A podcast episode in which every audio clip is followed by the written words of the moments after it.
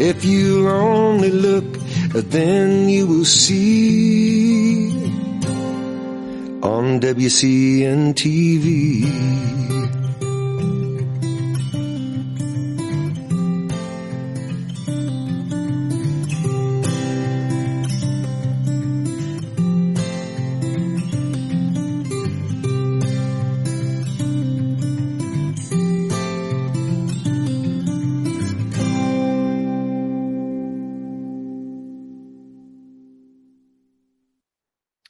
Hey, good afternoon. My name's Mike Heath, and I am guest hosting Wisconsin Christian News live stream for a publisher of Wisconsin Christian News Television and Wisconsin Christian Newspaper.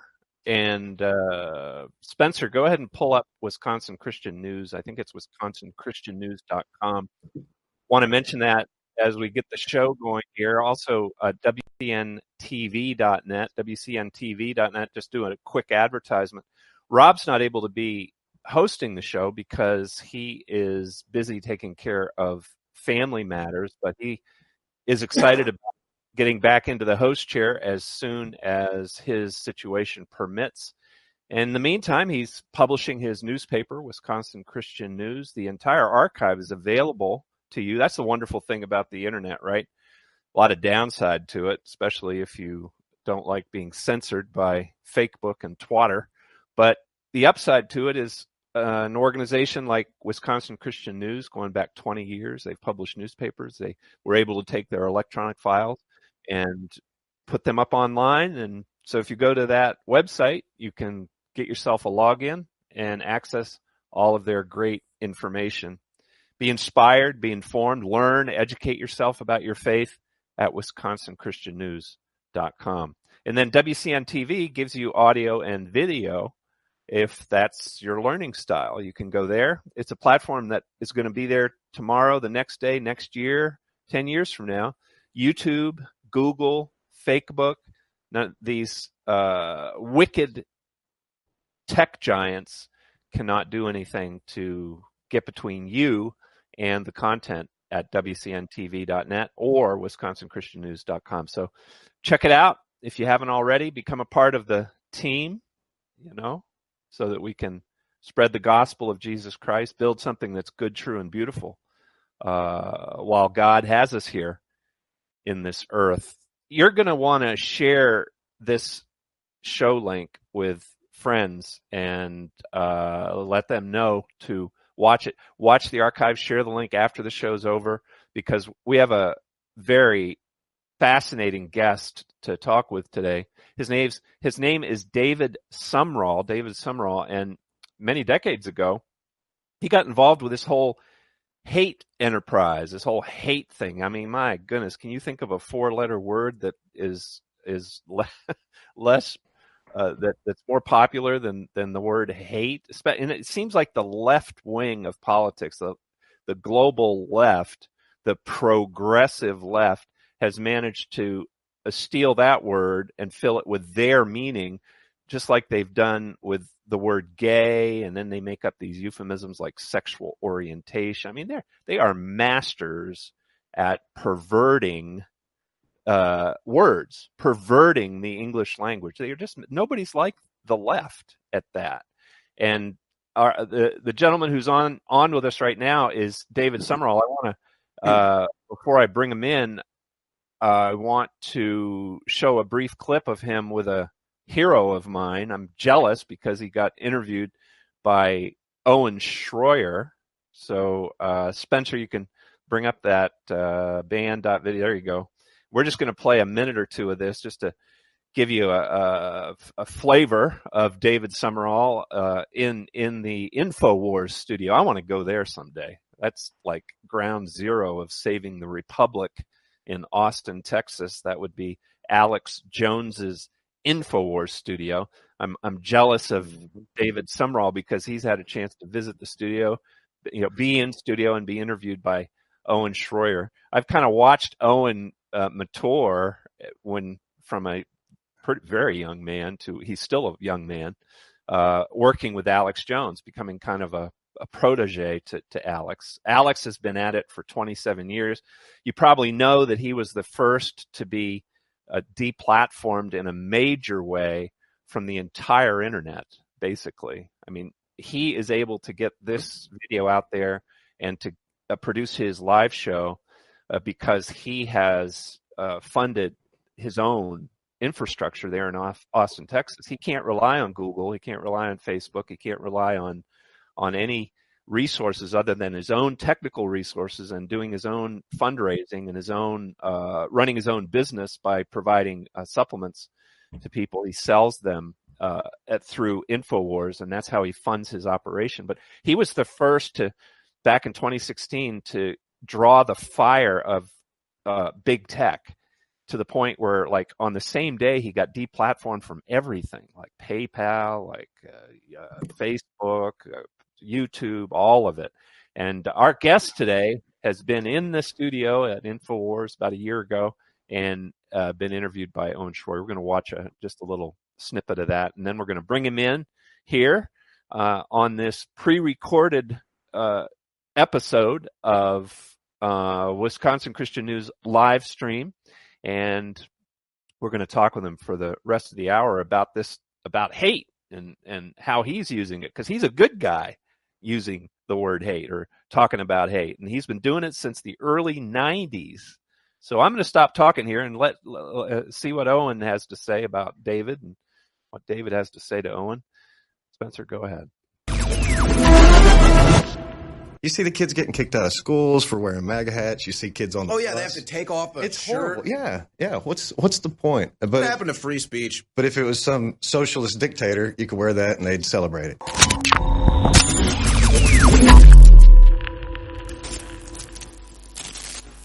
All right, welcome back to the War Room. I'm now joined in studio by David Sumrall, and I do a lot of things out in public, speaking at city council, having rallies, protests, going to rallies and protests, etc. And I meet so many great people, and it's honestly it's a challenge, because I do meet so many great people to even just remember all of them.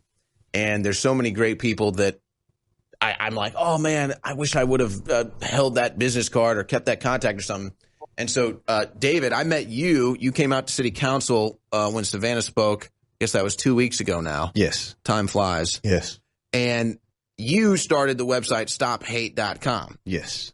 And so it was one of those times where I'm sure you told that to me when we were out there, and I heard you, but it didn't really sink into me. And so you sent us some of you got some hats, some T-shirts, right? Right. At the website StopHate.com. That's right. So you sent some of the stuff, and I was like, whoa, where did we get this stuff? And they're like, StopHate.com. And I was like, StopHate.com? That is $1 million idea. Who's that? And you're like, they were like, David Sumrall, the guy you met. And I was like, oh my gosh, we got to get him in studio. So I'm so glad you came out today. Well, thank you. The website is StopHate. It's brilliant. Honestly, it's amazing you were able to get that. I'm shocked some leftists hadn't bought that up years ago. So it's a long story. We had StopHate.org before, years ago, when the internet was fresh. And we lost that through transition at one point. And I had to wait for years to get StopHate.com. So we've been holding it for quite some time. So explain this. So you had StopHate.org. Right. And what was your motive originally? Because you got that years ago. That was before really all of this popped off with the media trying to divide us more than ever. Yeah. We actually started StopHate in the early 90s during the L.A. riots. And, the general consensus was everyone hated each other. So that was like, you can stop that. So we're going to go ahead and pick it up there with the story. Pick up the story there back in the early 90s. Man, that's going way back. That's going way back. But before we do, did you know the hate is in the Bible? You know that the word hate is in the Bible. I'm going to read you two verses where hate is in the Bible. The fear. Oh, wait a second. This is from the Gospel of John, the 15th chapter. If the world hates you, know that it has hated me before it hated you. Huh. How about that? So the world hates who? You. And who else? Jesus. So why, Christian, why do you get so butthurt if if the world hates you? Here's another one. The fear of the Lord is hatred of evil. What? Hatred? Hatred of what? Evil. You know evil exists, Christian? Did you know that? And pride and arrogance in the way of evil and perverted speech I hate. Huh. Who'd have thunk? Who'd have thunk? I thought Christians just don't. I thought we had an allergy. David, come on in here and explain this to us. I mean, I'm a good Christian. I'm a good New Testament Christian. I'm supposed to love my enemies and love. I mean, hate's not in our vocabulary, man.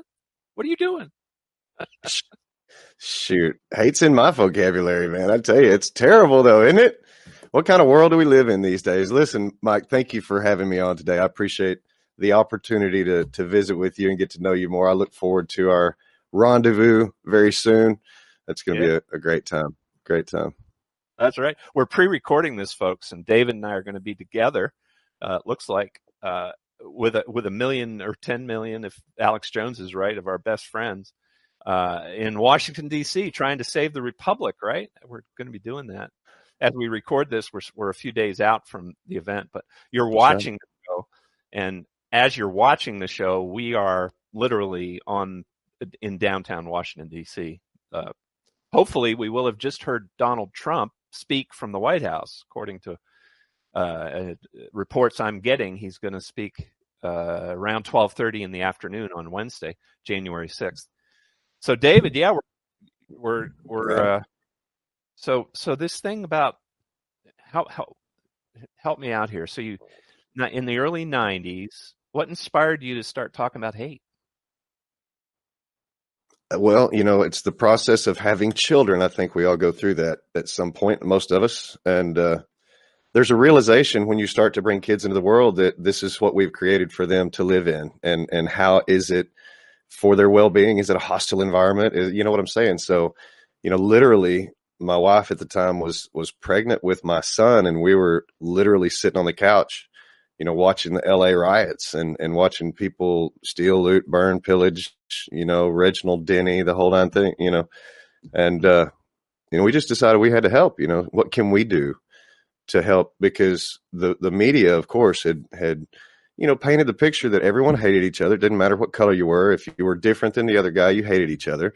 And, you know, we just tried to figure out, do you throw money at it? Do you go break up the fight? Do you go put out the fires? You don't, none of those work. Once it kicks off, it's on. So we just had to sit it out and watch as, you know, LA burned, and, you know, it was a horrible time.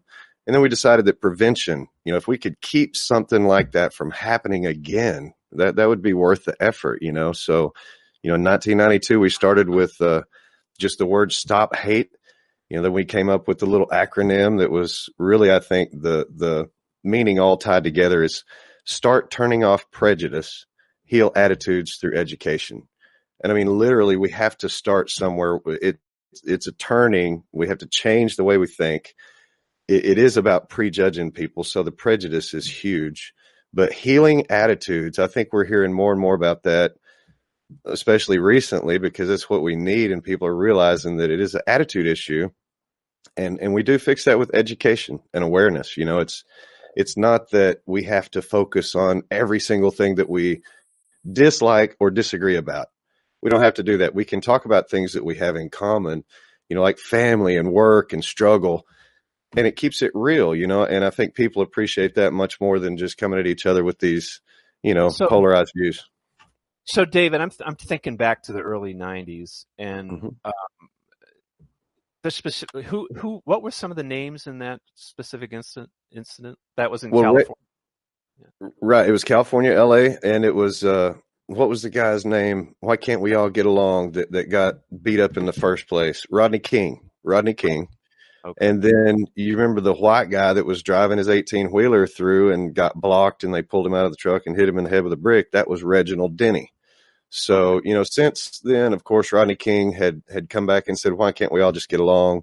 he understood, you know, more, I think, than a lot of people do still today. But unfortunately, he passed away and was not an advocate for. Of course, we know there were issues with substance and all these different things. So David, let me ask you this. Mm-hmm. Do you think that what happened back then, you know, was motivated or inspired by this left-wing Marxist, communist color revolution tactic? Sure, no doubt. But do you think that the difference between then, this is the early 90s, and now, because we're in another color revolution now. We're in a similar moment, only it's a lot more serious now. Mm-hmm. But it seems. So am I right in assuming that that what happened there is they tried to politicize what happened with Rodney King and the white guy? They tried, but they failed, didn't they? Because I remember the whole race issue just sort of kind of calming down for decades. Yeah. Yes. And it wasn't until this. We're recording the show, folks, on December 31st, 2020. Mm-hmm. It wasn't until this year that the race issue erupted again, like it did then in the ninth. And I can't remember that there's been a similar sort of eruption since then. Right? Am I? Well, there have, and smaller, of course, in scale, but in Greenville, Texas, they had a couple of church fires. They had, I want to say, 38 different fires in Greenville in a month or two. That was in the later 90s. You know, that was a race issue. We had the KKK had come to Greenville. The Nation of Islam had come to Greenville. You know, everybody wanted to come get their 5 minutes in the spotlight. The media produced a feeding frenzy. They wouldn't leave. And every time they would stay, something else would happen. You know, it was just one of those things that, but we see this. It is intentional. And it's kind of like old Hillary said, you know, was it her that said, don't let a crisis go to waste or something like that? But, you know, literally that's what they do. That's what they do. So we saw the Jesse Smollett thing. We see the Covington boys. You know, we see the way they treat Kavanaugh. And that's really what spurred me into, you know, getting out of the middle. You know, for the longest time, Mike, to be honest, I tried to be the peacemaker and say, look, I want Democrats and I want Republicans to come together and hug and all. You know, it's just not realistic at this point to have that happen that way. So, you know, and I tried to play Switzerland. I rode the middle. You know, I wouldn't call anybody out. I didn't want to be the finger pointing organization that said, that's hate, you know, because, hey, man, everybody does things. I don't want people pointing at me either. It's not about judgment. You know, everybody knows John 3:16, but they forget 17. They think the whole book stops right there, you know, and we're not here to judge or condemn you. We're here to save you. And, man, it's hard to save somebody when you're screaming at them like that, you know. And now literally we're at a point in society to where for the left to trust us, and because of what they've built up in their mind through the media, they hate us so bad. It's literally going to take us pulling them out of a fire physically and saving their life for them to say, oh my gosh, you really do care, because we do, you know, and it's, I think the difference is how you use your hate. You know, there's a season for everything, Mike, love and war and hate. I mean, this is real. So we're not saying that hate's bad or illegal or anything. We want people to use it wisely. You know, you talked a minute ago about a 4-letter word, and it's hilarious because that's the way I've, you know, that's one of the worst 4-letter words. We forget about love. It's so overused, you know, but another 4-letter word now is left. You know, anybody on the left is almost synonymous. It's the same thing as we get so much from them. And I don't understand how, and nobody does, how we can go for 4 years, you know, put up, or 8 years, and we didn't burn cities down. We didn't riot. We didn't, you know, destroy our own homes. Right. You're talking about Obama, right? Barack Obama. That's it. That's it. And yet we want to go and peacefully protest in D.C., and we've got the mayor up there shutting down restaurants. You know, there will be no cell service. You know that the transportation will be jacked up. They're talking about blocking roads. They want to make it impossible for us to come in there and have our day. And it's just peaceful. We're not there to tear anything up. We clean up behind ourselves. Right. It's but crazy. They've convinced, it's like they've convinced a majority of the nation now to think of itself as white. And I don't think of myself as white, even though I have white skin. I've never, my parents didn't raise me that way. I think I assess other people regardless of their ethnicity or their skin color. I try to assess them. I was trained to by my parents to assess them based on character, based on are they honest, are they hardworking, do they pay their bills on time, are they a good neighbor, are they decent to whatever the character kinds. And that's a great concept, but the left does not believe us. They do not believe our honesty in the fact that we're not trying to prejudge you, because they prejudge us. So they can't understand, and here we are doing the same thing that I tell people don't do. We're othering people. We're putting all in one category. And that's part of the thing, the division. You can't be united when you're divided like that. And here we other people and put them in another group so we can dehumanize them just enough to say, okay, they're not like me, so they're totally different. I don't have to look at them like I look at people that I respect. They're a different breed altogether. They're on the left, they're on the right, whatever it is. That's what we've got to get past. But Mike, I tell you, it is programming. It always has been. That's what we have to overcome, because it's amazing. I do these rallies all over the country, and I have for the last couple of years. I've been organizing the ones in Austin, Texas for the last 6, 7, 8 weeks, however long we've been having rallies down there. And I was headed back to the truck after one of the rallies, and actually just to get a drink and go back. But a lady was standing there. She had a couple of Biden signs, and she saw all my Stop Hate stuff, and like you said, you can't tell left or right. People, it really throws them. And so she immediately said, or I told her, I said, hey, how you doing today? She said, great. And I said, it's a beautiful day. I'm so glad to see you out here, because I am. I mean, it's free speech. That's freedom. I don't care which side you're on. Do your thing. And she said, thank you. It's a beautiful day. I'm so excited and ready for Biden and all this stuff. And I just let her go. I'm not going to fight with her. It's not my place. Well, then one of the trucks drove by from the parade. I had the Trump flags all over it, honked the horn. And she said, look at those racists. Look at those racists. And I took it in, and I kept talking to her, and she said, are you going to park here? I said, no. I said, we're not leaving. I said, I said, listen, we've had a nice little chat for a couple minutes, and I don't want to mislead you, but I'm one of those Trump supporters. And she froze dead in her tracks, Mike. She stopped, and she got this look on her face, and she started crying. And she said, what? I said, yes, ma'am, I'm one of those Trump supporters. And she said, that totally blows my whole narrative. Are you serious right now? I said, I'm against hate from anybody to anybody. That's the bottom line. And I gave her a couple T-shirts and stuff and said, come around here and let's, I'd like to continue this conversation with you at another, all that stuff. And she was literally just crying. The guy that was with me stood back in awe the whole time, because anybody else would jump and say, hey, screw you. Hey, get away from me, whatever. They just want to fight, but that's programming too. That's what we have to overcome. It's conversational. We've got to be conversational and be human. Well, I feel, David, like we've reached a point where we've entered into a kind of gray area between war and peace.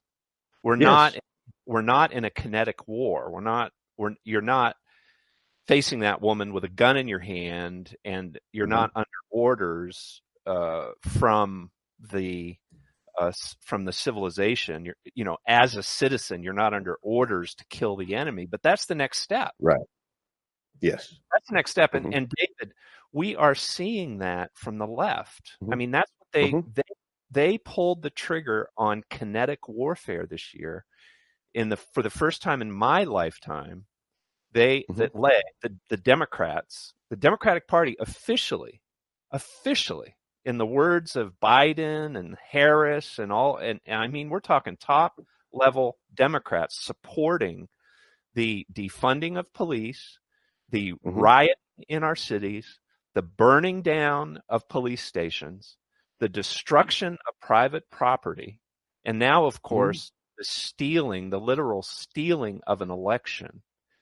This is full-on kinetic warfare being waged on the United States of America by the left, not by the right. Now, they justify this by saying that the right, the whites, have all the power. You see, they've manipulated the society for 300-400 years in such a way that they've accumulated so much power that in order for us to overcome it, we're justified to go kinetic, even though they haven't. We're justified to start burning and looting and defunding law enforcement so that we can take their power away from them. What do you say to that argument? Because there are a lot of good Christian people who are buying into that Marxist, socialist argument. Well, I think that I think Andrew Breitbart got it right. You know, I think war is exactly where we are. There's a difference, and I think that unfortunately the Democratic Party has taken good notes from China. You know, China has declared a war without limits on us. It's open.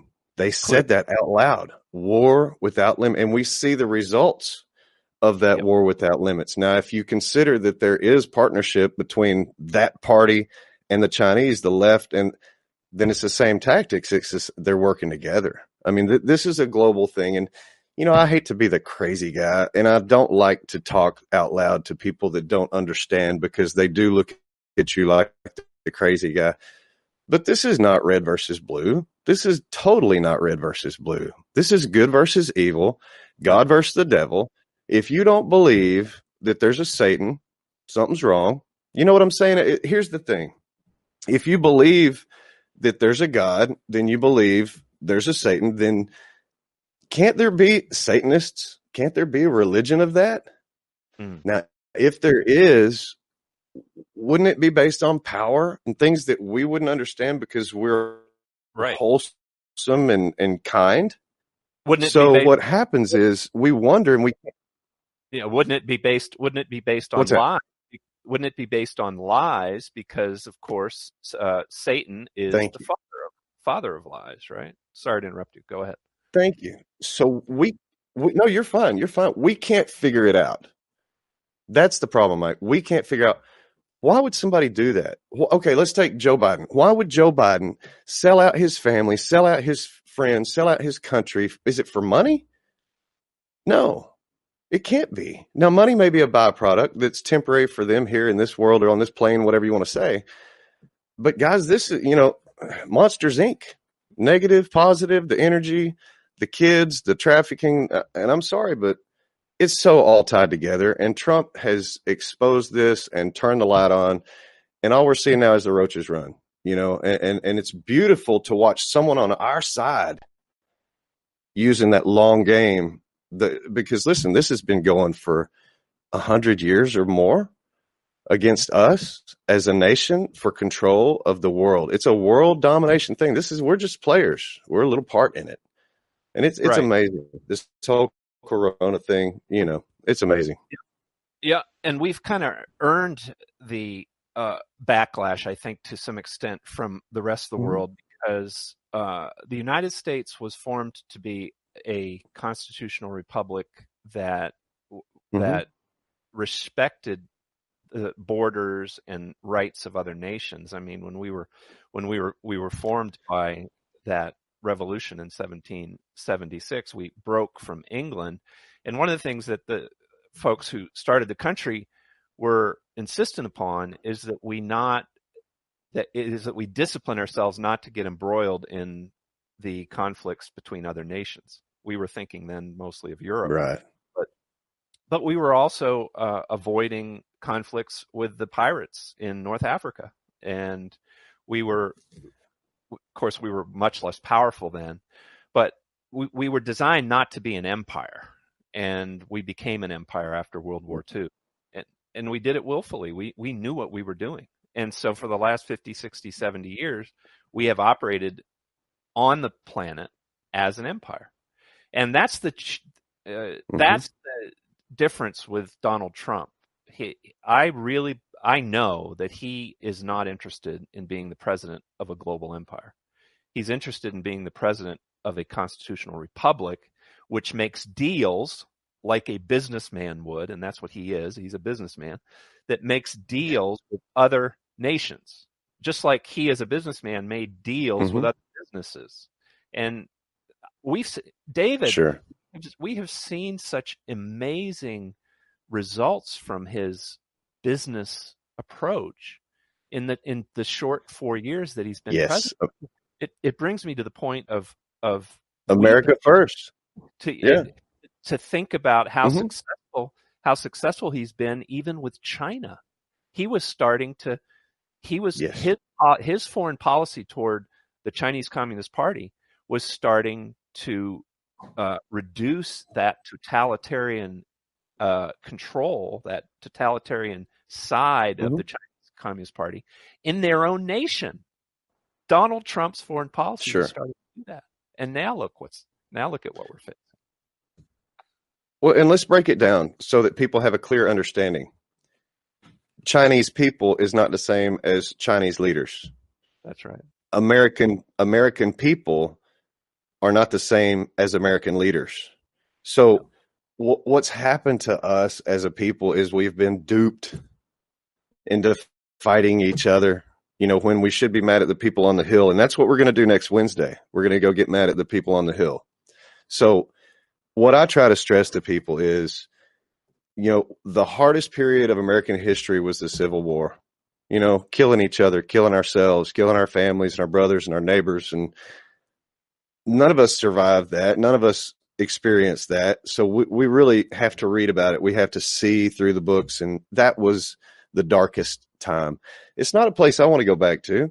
I don't want to kill somebody just because they don't agree with me. I don't want to kill somebody just because they hate me.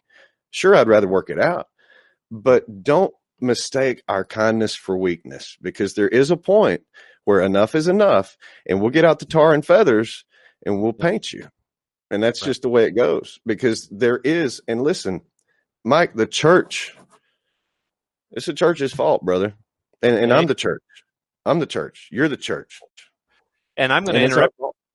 I'm going to interrupt you there, and we're going to take a break for a couple minutes. And when we come back for the second half hour of Wisconsin Christian News live stream today on Wednesday, January 6th, 2021, we're going to talk about the church and Christianity as it relates to hate, and how do we move in a direction of love. You don't want to miss it. Stay tuned. At the McClario firm, it all starts with family. We're here to serve you and your family, online or in person. Call today for a free consultation. The McClario firm, your law firm for life.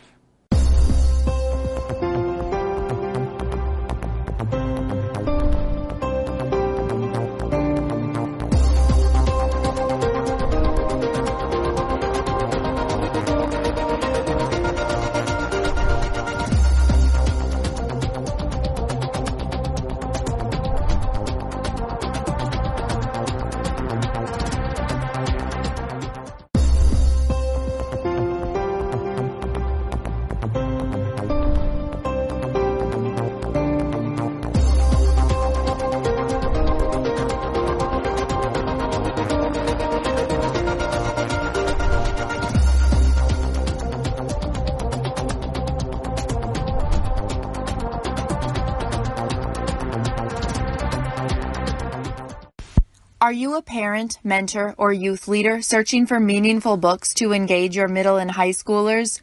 Look no further. The books in the Off the Itinerary series by author M. Liz Boyle are receiving outstanding reviews for their compelling plots and strong Christian themes. Avalanche, Chased, and soon-to-be-released Ablaze are available on Amazon and at most bookstores. Check out mlizboyle.com for discussion guides to accompany each book. Start. Pornography is a destructive force. It destroys individuals, families, and fuels the out-of-control demand for sex trafficking. 45% of Christian families say porn is a problem in their home, but why aren't churches and public schools talking about this? Fear. People who view porn think they're the only one. It's a lie. Statistically, more people view porn than who do not and struggle in silence. www.lynnfrederick.com. You can find the book I wrote about my own battle with porn and the presentations that I do for churches and public schools. lynnfrederick.com. The fear of the Lord, is hatred of evil. Hate's a real thing, and it's sometimes called for when you're a Christian. If you're a Christian, you're not supposed to hate evil. Spencer, your microphone's on. Pride and arrogance and the way of evil and perverted speech, I hate. I love that one, David. The way of evil and perverted speech, I hate. And isn't that kind of your main point, it seems to me? It is. Of your Stop Hate campaign. It seems like your main point is, look, we're Americans. We've got a First Amendment. It's unique in the world. It's lasted 200-something years. And what it means is that when it comes to politics, you have a special protection under our Constitution. But it's not a protection. It was never intended, David, to be a protection of perverted speech, right? We Americans, we Christians are called by God, not just by the government. God's above government. We're called by God to hate perverted speech. We're not supposed to hate political speech. So you support homosexuality and you've made it a political issue and you want to campaign for that. David, I don't think that you're probably like me. You're not against a person being able to organize and campaign for homosexual rights or for anything else. I mean, what about pornography rights? I mean, I think pornography should be banned. It should be illegal. But where would I draw the line with political speech? I feel like if somebody wants to argue that some forms of, you know what I mean? It's a difficult area, but I think we can agree that perverted speech is something that we're supposed to hate. Why? Because we are. That's what the Bible says. That's right. And it's like when Paul said, "Don't use foul language." It doesn't say cussing is illegal. It says it's not becoming. We shouldn't do that. It does bad things to our witness. It does bad things to our mind. It does bad things to our attitude. And everything has been stolen. That's what the devil does: steal, kill, and destroy. And it's our words. It's the meaning of our words. It's tolerance. It's stop hate. It's all these things that have been, bastardized. They've been changed in such a way that they are not the true meaning of what it is. I mean, all these different groups, and I'm not pointing out specifics, but let's just say a lot of these groups focus so much on their own victimization, their own form of hate, that they make that seem more important than anyone else's. The hate that I suffer is worse than the hate that you suffer. I'm trying to categorize the level of how much worse it is for me, so you'll look at me more than, and that's, it's kind of like everybody's got to think of themselves in the first place as a victim, right? In order to succeed in life, you've got to begin by thinking of yourself as a victim. Well, and that's where we get back to the church and how. We've fallen prey to that as much as anyone. We've tried the tolerance thing. We've tried to listen. We've turned the other cheek forever, and we've slept through the good parts, and the whole thing that I look at is that this is war. Ephesians 6:12, it's a spiritual battle.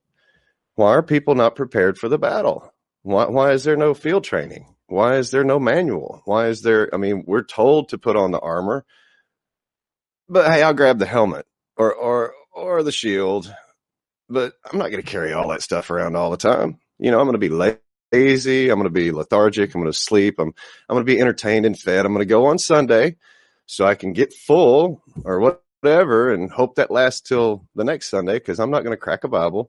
I'm not going to pray. I'm not going to do things at home. I'm certainly not going to be active in my community. I'm not going to a school board meeting or a city council meeting. Are you kidding? And miss Netflix. So people are lazy, and it's going to cost them. And the thing with the church You know, we've been given a very unique opportunity in this country, in America, to vote things into existence. We can create the country that we want. You know, there's no reason that we can't vote. Look, let's take murder, for instance. Are you going to murder anybody, Mike? Do you have any intention of ever murdering anybody? Never. I'll never murder anybody. And even if I became a soldier, right? I'm not murdering. If I'm a soldier, I'm acting under orders, and that's right. I'm killing. That's right. Yeah. Well, let's just take murder off the books then. We don't need that law, do we? Because I'm not going to murder anybody, and you're not going to murder anybody. We're not killers. So what do we need that law for? But see, somebody might, somebody will, somebody would. So we need these laws. And people don't understand when we have an opportunity to vote about abortion and we don't. So the only reason we're in the situation we're in is because of us. So it's a responsibility issue that we have dropped the ball on as a church, as people. And that's what we have to take back. And that's what we keep talking about, the voting and stuff, holding people accountable. But we are so far behind the ball, and people really need to start helping and get active and get in the streets. We'll see what happens. You know what I'm sick to death of, David? I got it instantly and intuitively, and that is Donald Trump's original tweet that went viral in early 2016, where he came up with a pet name insult for Jeb Bush. I can't remember what it was, but he's done that. I mean, Sleepy Joe, right? That's his pet name for Joe Biden. And he just has a knack for coming up with this really pithy insult that that captures an aspect, a quality of a person's character or a persona. And then he uses it in his tweets and to brilliant effect. And when I saw him do that, I just felt to the marrow of my bones, like this guy, the only thing I knew about him at that time was I knew he fired people on TV, and I knew he was a billionaire. Other than that, I didn't, you know, no. The left started tweaking him for his sexual stuff and 3 marriages and all that. But I just set that stuff aside right from the beginning. Yeah. It's a weakness and mistakes, whatever. But the fact that this guy was stepping up and demonstrating not only a willingness to campaign for president, but a willingness to campaign for president in such a way that he went after his enemies, his political enemies. He went after them. He was aggressive, and he was it had the feeling, his tweets had a feeling of just genuineness and ferocity and manliness, and he hasn't let me down in that way. But here's my question for you. Why are Christians why don't they get it? Why don't they see what I see, what I saw, and what I still see in the man, Donald Trump? It's like their biggest complaint is, oh, his tweets. Oh, he's mean. Yeah. And my feeling from the beginning about that is, of course he is. If anything, he's not mean enough. I mean, look what's being done to your nation. That's right. Right? Am I something, David, or what? What's going on here? No, you know, and I get that a lot. I talk to a lot of people, and a lot of people do not understand his tactic. They don't understand the art of war. You know, we use that term a lot. People don't have any clue what it means if they don't know what it means, but it is an art, and it is war, and he is very studied in that, and he's very good at that. There's not many people that can play the game like he does. I was talking to a guy, and I'm not getting personal, but he said, you know, if he could just stop once in a while, if he could just stop, he doesn't have to insult everybody. He just doesn't have to. And I said, yes, he does. And they looked at me like, what do you mean? Yes, he does. I said, listen, this is a game. Whether you like it or not, it's a game. You know, it's a war. It's a battle. Somebody's going to win. Somebody's going to lose. How do you play the game? I play to win. Donald Trump is playing to win. He's got to draw the bad guys out. He's got to identify which side people are on, because they're not waving flags and banners to tell you. We're having to figure out who the good guys and who the bad guys are. It's really funny because we see some of these things that are happening that everybody says, well, I don't understand. But if you'll just wait a couple days and understand that that was intentional, they didn't correct it because they wanted the left to take it and say, well, look, they didn't do anything about that. It's great. David, you know who he learned it from? Me. No. Jesus Christ. He learned it from Jesus Christ. Think about it. Jesus Christ, yes. He only lived for a little over 30 years on earth. Yeah. And why was his life cut short? Because he went after the political and especially the religious leadership, and he insulted them, and he caused everyone to have to make a choice. Right? He did, and that's what Trump's doing. He's caused. But people don't understand, Christians. We don't want to get involved in politics, church and state. What about all that separation stuff, And then you say, well, let me ask you a question. Why was John the Baptist beheaded? There you go. And they say, well, because Jesus. No, come on, study it. Why was John the Baptist? Why did he get his head cut off? Because he called out the politicians. That's right. He and not only that, David, but he ran after Herod. He left his little spiritual work there, baptizing people in the Jordan, and he ran up onto the road and he said to Herod, "You stop sleeping with that woman, man. You stop. Mm-hmm. You stop. That's exactly. You stop doing sexual." Boy, if that doesn't apply today, huh? And what happened? The girl got him in trouble. The girl said, "Bring me his head." I mean, that's the moral of the story. So, political activism, and that's the thing we were talking about earlier about America, about us having this opportunity to build the kingdom the way we want to, with our right to vote, about our moral fiber, whatever you want to call all that. And we don't. And we don't care what's in the school curriculum. We think that school choice is a way to solve our education problem when it's the same subject. It's the same curriculum. It's just a different place. I don't understand how you can still put your kids in that system and feel like it's going to do you any good no matter where. So more topics. More stuff. Yeah, right. Well, my opinion on education is that we should just get the government out of it entirely, completely, just completely. Period. Close the department. We can make a good list real quick of things that we need to get rid of. And that's one of them. I mean, the school system, the way it's set up is not to benefit the child at all. And we know that there's so many things that have been intentionally done this way to, cripple us as a society. And, I said, we're the church and I blame the church and all that, but it really is going to take the church stepping back up. Take, for instance, the foster care system, the CPS issues, the child trafficking, when they took that away from the church and put it into institutions, that's where your corruption. I mean, I'm not saying the churches are perfect, but good grief, we had a pretty good grip. The way we used to take care of people and do all that. That's our ministry. That's what we're called to do. And now we just go to get our refill and get our latte at the coffee shop while we listen to our church talk about pretty things. It's not realistic. No, it's not. It's not gritty enough. It's not there. It doesn't. Christianity no longer corresponds to reality. That's right. Especially as our constitutional republic was designed to work, because it was designed to work without the government being huge, without the government doing everything. Our government by design is inefficient. And what's happened is power-hungry people have gotten into power, and they have abused that inefficiency.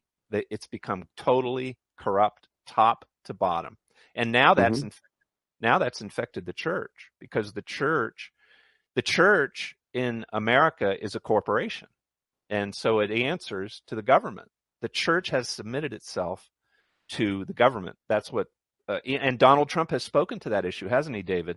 One of his first acts as president was to attack and issue an executive order regarding the 501c3 status with the IRS, which is a status that preachers and pastors and boards of churches use as an excuse not to stop abortion, not to confront sodomy, not to deal with the real issues of poverty in their communities. They hide behind the 501c3 status, and they say, "Oh, we can't be." They hide behind that and a perversion of the First Amendment, which the First Amendment was designed to restrain the federal government only.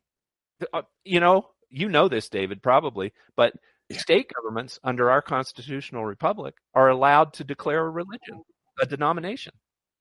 They took it for granted back then that Christianity would be the religion, but they left it open to the states to establish a state church, a state Christian denomination. For example, Connecticut was Congregationalist. And then Maryland was Catholic, and et cetera. Yes. So Virginia was an Anglican. And well, it comes down to the fact that we've had choices and we have not chosen wisely. And now there's repercussions to that. And we really have to, take this opportunity. And, it's funny. I don't know about prophetic or whatever. It's debatable at this point, but I've tweeted out last September that to save America, we must get back to the basics, get back to God, get back together. United we stand. And we've really been forced out of the bars, out of the sports, out of the places, out of the hangouts, back to the house, back to the basics, right? We've been forced to acknowledge God, although not always willingly, but we have. And now we've got to figure out how to get back together. And that's this whole, pandemic of control over us that we're trying to break the chain. So, that's the only way we're going to make it, folks. We've got to learn to get past the differences and work toward the things that actually matter to our kids. Leave us out of the picture, leave us out of the conversation, because we're done. But what we leave behind is important. I think, David, one of the simplest actions we can take. I think that the time for words is long past. It is. I don't think anybody's listening to just words anymore. I think that people are instinctively getting to the point now, partly because of desperation, because we're in our second lockdown, headed into our third, and Fauci and company, Gates, are promising lockdowns forever, vaccine forever, lockdowns forever. Face diapers forever. That's what they're promising. I mean, look, seriously, there are people who are believing their lies. They're saying, on the one hand, you're going to be masking and you're going to be distancing and you're going to be locked down into 2022. But if you'll do that, then you'll be able to take the mask off. Then you'll be able to, we'll move into the new normal. And people still aren't ferocious enough about understanding reset, what they mean by the new normal, what they mean by building back better. What they mean by all these terms is communism by definition, pretty much. If you look at it, if you dig down into the UN papers, 2020, 2021 agenda, whatever it was, and 2030 agenda and all these things, it's communism. It's global. That's right. It's global communism. That's the new normal. That's the great reset. That's the building back better. It really is. Socialism, communism. That's what they want. Wake up, right? Wake up. You're choosing communism. People still don't get that, David. Well, it scares me, brother. It scares me because, hey, if they're going to sit back in their house and watch all this happen, what are they going to do when they literally come up and ask you, are you a Christian? Yeah. Are you going to stand for your God? Where's your faith? When it comes down to the real trying times, if people aren't willing to show up at their state capitol and rally, or they're not willing to make a trip somewhere, they're not willing to even go out and talk to their neighbor, we've got big problems. We just try to encourage people to be active. David, if they're afraid to watch this video for fear of the NSA or whatever, the national finding out, because they know that their Facebook feed is being monitored, or the Google, their Google data set is being monitored, their Gmail's being monitored. So they're going to find out about, they're going to get this link from a grandchild or from a child, and they're going to go, oh, filled with fear. They're going to think, oh, this video, they're saying things that are counter to the narrative I just saw on NBC News or CNN, and they run in fear, and they put on their face diaper and hide. Oh, man. I mean, I loathe to think that the boomer generation is that way, but I'm afraid it is. And we have got in a lot of ways. We have got to change. Your grandchildren's future is literally at stake. I mean, they're your children's opportunity to work for a living. Because part of the Great Reset, David, is this universal basic income, UBI. That means that everybody gets this $1,200 check per month automatically delivered without any real accountability. It's just a universal basic income, and you'll get it. And that's normal. That's the new normal. And the vaccine, which is going to include the next version of the vaccine, is going to include that quantum dot technology, which Gates has already admitted he's going to do, which means constant monitoring, 24/7 of both your physical person and your digital person. But that's the war. That's the war. You know, I was listening to a guy the other day say, you know, what's the big deal with a chip? You know, we're all going to get chipped eventually. I mean, he said, what's the point? I mean, they already know where you are. They got your cell phone. They got your house, everything. They got the car. They already know where you are. What's the big deal? Like, wow, see, that's programming. That's programming, brother. When you don't even care, that they're going to mark you. I mean, come on, let's be real. So it's about awareness and education, you know, and unfortunately, brother, the Bible says that my people die from lack of knowledge. And as much as we want to educate people and help them, the first part of that says they die.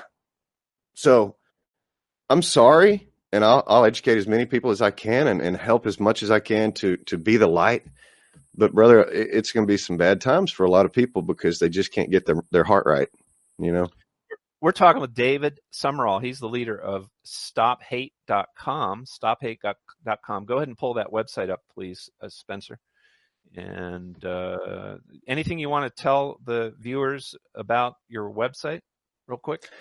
Yeah, it's just a work in progress, man. I'm not a computer guy. I've got a couple of guys that help me do that stuff, and we try to keep, you know, some current content, do a couple of interviews and stuff here and there. It's mainly just a resource page to see some of the events we do and stuff. We're trying to grow it up a little bit more. I've just in the last couple of years tried to go a little more national, and we really have. But you know, like I said, it's nothing anybody real supports. It's more of a hobby, something we do out of our pockets. So we appreciate any support anybody would like to lend us, but we don't really ask for it a whole lot. But either way, okay, great. So we're moving toward the end of the show. We've been talking to David Sumrall and looking at his website, stophate.com. Be sure to check that out.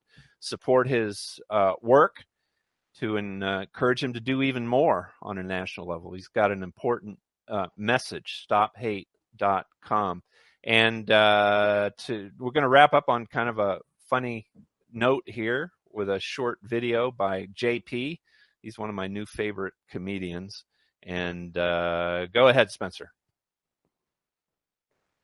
As the clock winds down, that concludes the first quarter. And the game is over. The left-wing Warriors are your new champions with a final score of 21-14. What a hard-fought victory by the left-wing Warriors, your new champions, over the disgraceful right-wing colluders. Look at this footage of millions of people around the world celebrating the left-wing Warriors' big win. They are your new champions. And here with us now is championship-winning quarterback Dan McDaniels. Dan, congratulations on the victory. How does it feel?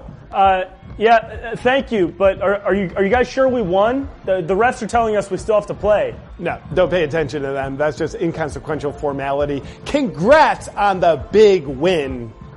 Okay. It was a hell of a game, but you know, we came out as the clear victors. Now we can see that the colluders are refusing to leave the field. Truly an embarrassment to the sport. Can you share your thoughts with us on this? Hey, we won, okay? I mean, those guys were on top for a while, but if the colluders don't just accept defeat, this isn't going to look good for their legacy. They're truly trashy humans. Congratulations on the win and being the new champions. Hey, thanks, guys. I'm going to Disney World. Are they open? No? All right. As glorious of a day as this is for the sport of football, isn't it just embarrassing how the colluders are behaving? It is. And as everyone at home can see by the score that we are clearly broadcasting, the colluders have lost. But now they're refusing to leave the field and accept defeat. They're not only being sore losers, but what they're doing is crazy, dangerous, and seems like terrorist activity. Now, it might be beneath us to even go here, but we've got Colluder quarterback Josh McJosherson on for a post-game interview. McJosherson, why will you not admit defeat? What are you doing? What? Because the game's not over. We still have 3 quarters left to play. I don't know what's going on here. What's going on is you lost. The Warriors have won. The game is over. No, it's not. The rules are you play 4 quarters of football and then the winners decide. You have lost and everyone knows it. Will you vacate the field and concede defeat to the Warriors? No! Why would I do that? Something strange is going on here. Like, we came back from timeout and then all of a sudden they had 10 more points on the board? Isn't it obvious that— Cut him off! Cut him off! In our good conscience, we can't let that kind of misinformation be broadcast. The Warriors have won, because we said they did. A truly inspiring story, because we say it is. And it looks like the world of social media is getting in on the celebration and congratulating the Warriors on their big championship win. And because you now know that the Warriors are champions, you can't not believe it, because you know that everyone else knows, and for you not to know would make you know that you're crazy. Clearly. Oh, and there's the owner of the Warriors, who was helping out today, running the scoreboard. And that does it, America. The left-wing Warriors win the championship game with a final score of 28-14. They are unquestionably your new champions. And now— All right, check them out on YouTube. That's JP's channel, and there's a lot of similar content. Worth it, man. That's so funny. So, David Sumrall, thanks for being on Wisconsin Christian News live stream. Really appreciate your time and your work. God bless you. Listen, I appreciate you, Mike. Thanks for having me. All right, Spencer, we're done.